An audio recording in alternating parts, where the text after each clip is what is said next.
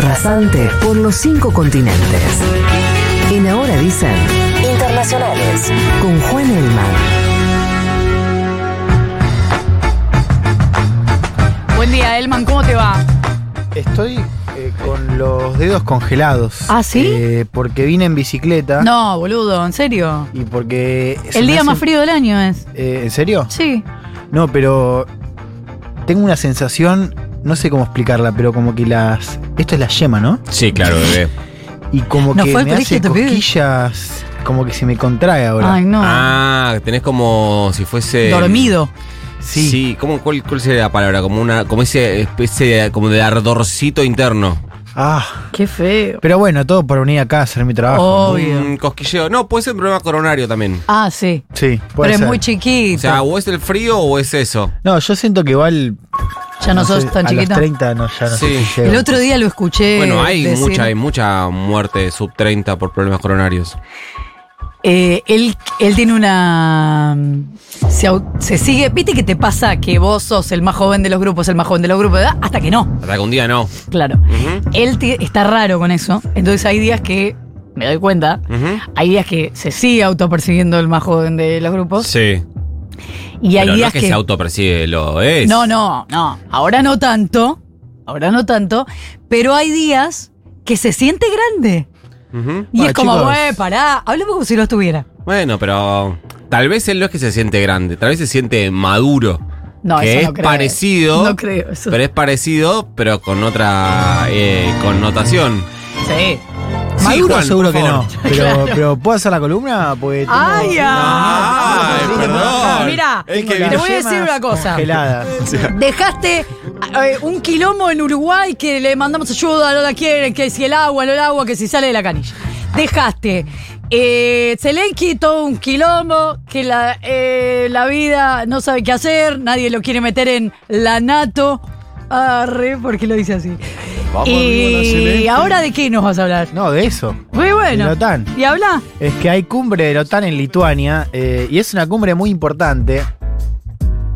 Primero porque es la, la cumbre que llega un año y medio después de la guerra, por supuesto con, con Ucrania en primer plano, pero además es la cumbre donde se discutió, pues ya está terminando, termina durante el día de hoy, terminando ahora, eh, acerca de una posible incorporación de Ucrania a la OTAN.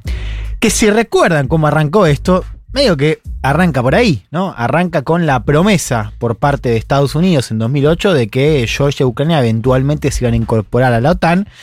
Esto en el contexto de la OTAN que se había ya extendido hacia el este en los últimos años, eh, lo que para Rusia significaba una amenaza importante, ¿no? Que recordemos es una, para cualquier distraído, una organización de países para apoyarse sobre todo en materia militar o armamentística Sí, si defensa. hiciera Para decirlo rápido, es la alianza militar entre Europa y Estados Unidos que tuvo su apogeo durante la Guerra Fría.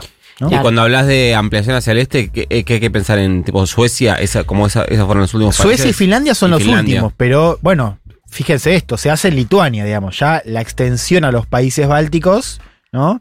Eh, mismo Polonia en, el- en Europa del Este Ujú. daba cuenta de esa extensión a fines de los 90. Claro. ¿no? Eso se profundiza ahora. Eh, Finlandia entró hace unas semanas. La novedad de esta semana es que la incorporación de Suecia está al caer porque Turquía levantó el veto y falta solamente la aprobación en el Parlamento turco y en el Parlamento de Hungría que esto se debería operativizar relativamente rápido. Y ahí entonces la guerra, porque Putin ya venía diciendo, no, no se me pueden acercar. O sea, yo no voy a entrar a la OTAN, pero ustedes no se me pueden acercar así, porque qué onda. En general hay, hay dos lecturas, a veces se combinan, pero son dos lecturas, eh, una digamos más pro-occidente que eh, pone el foco en eh, la actitud bélica de, Putin, digamos, una cosa de Putin, bueno, se volvió loco o simplemente decidió que eh, su propio, la cuestión territorial valía más y entonces tiró toda la, por la borda y armó la guerra. Y otra visión que pone más el foco en, eh, si querés, esta, esta promesa incumplida de Estados Unidos de no expandirse hacia el este y romperla con esta promesa que les cuento eh, de Georgia y Ucrania, que para Rusia eran y son muy significativos, ¿no? Claro, como decís, así se había terminado la Guerra Fría. Bueno, hasta acá. Claro. Hasta ahí llegamos y ese era el acuerdo, listo. Claro, ni un centímetro más al este, digamos, es la frase recordada por un funcionario de Estados Unidos. Ahora estamos acá. Que acá significa una guerra en Ucrania con una involucración. Ya decir indirecta nos queda corto, porque es una involucración que tiene que ver, un involucramiento que tiene que ver con. Dije. no sé, bueno, Ya está me di cuenta ya a está tiempo igual. No me recorten. Para mí funciona involucración, involucramiento, involucradura. Claro, Para mí van todas. Y les dije que. O sea, por eso no puedo ser grande. Bueno, eh, involucramiento cada vez más directo por parte de la OTAN que le da armas a Ucrania y le da también, eh, por ejemplo, material de inteligencia, digamos. Está peleando. Bueno, y hay eh, algunos soldados especiales en terreno, con lo cual es cada vez más difícil de sostener que el involucramiento es indirecto.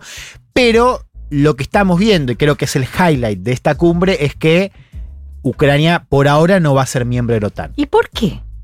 Bueno, lo que dicen Estados Unidos y Alemania, que son los principales promotores de decir hasta acá, es que, que Ucrania esté dentro de la OTAN implica una guerra mucho más directa con Rusia, porque recordemos que la, la OTAN tiene un, un artículo, que es el artículo 5, que básicamente se resume en eh, atacan a uno, atacan a todos, ¿no? Es decir, la OTAN tiene como compromiso, si atacan a uno de los miembros, ir en defensa de ese O miembro. sea, ya no solo estás incorporando un país limítrofe con la con Rusia, sino que además estás involucrando a un país que tiene un conflicto territorial con Rusia, por lo cual estás al borde de la guerra desde el minuto uno en que lo incorpores a la OTAN. Claro, Exacto. ya no es un coqueteo tipo te vamos a ayudar porque nos parece que no sé qué, es nos estás atacando a nosotros. Exacto, y hay que recordar siempre que Rusia y Estados Unidos son las dos eh, grandes potencias nucleares, con lo cual nunca está bueno hacer una guerra directa abierta con una potencia nuclear, ¿no?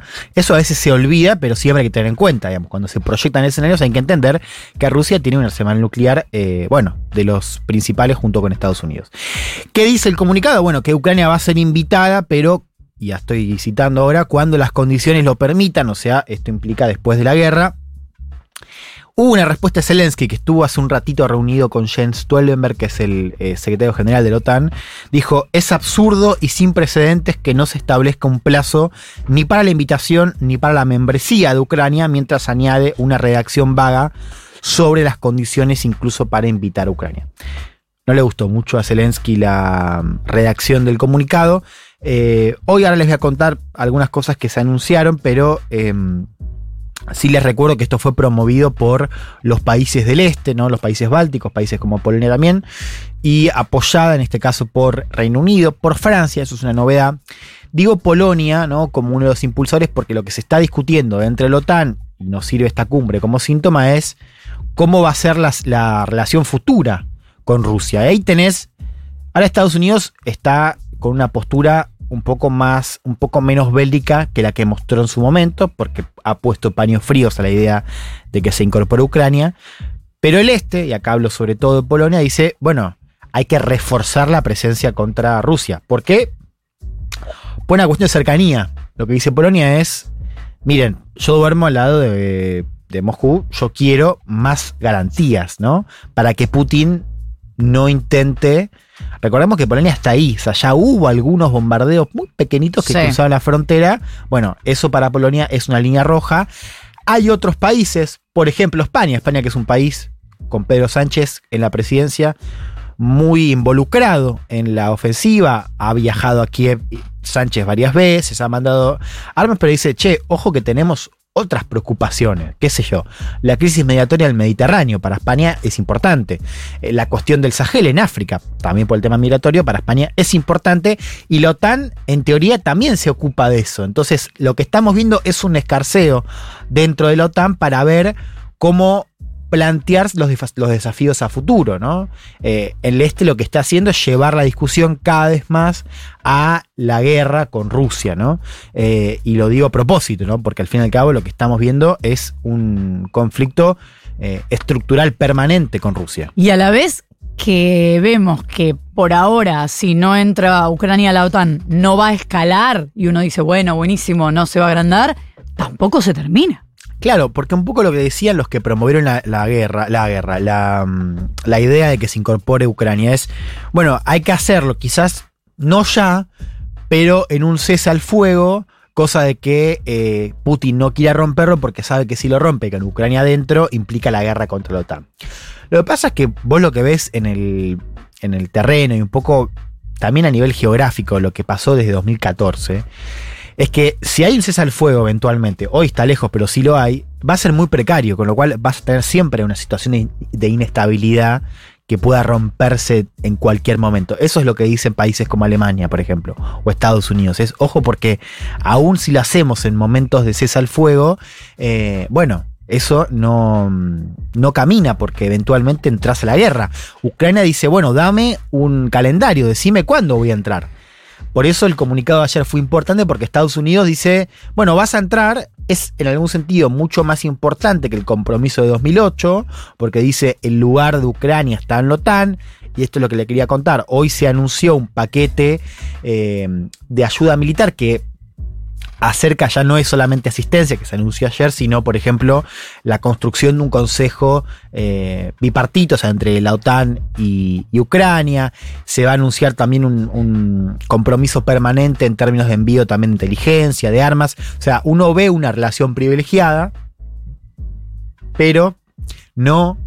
¿Qué te.? Te estoy escuchando muy atentamente, tengo una pregunta para Por- hacerte. porque, porque paré, paré. Sí, Eh, También las pausas. ¿eh? pero no. eh, o sea, se queda corto, se queda lejos o no tan cerca de que Ucrania sea miembro permanente.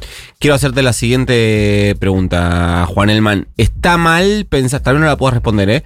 Pero em, pensar que sin apoyo de la OTAN Ucrania ya hubiese caído? Eh, no, no está mal, está bien. Te lo, te lo, te lo dejo por, por escrito. Eh, la OTAN, si de no involucrarse, eh, hubiese visto como Ucrania perdía en, poco tiempo.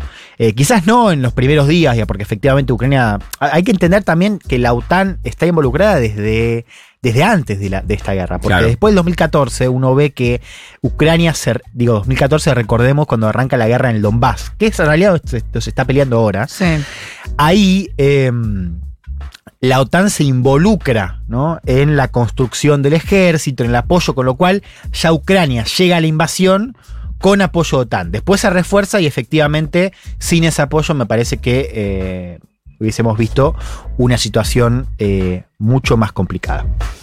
No te vayas, Elman, quédate un ratito más, ya que viniste recongelado. Sí, Son sí, las por favor. 8 de la mañana.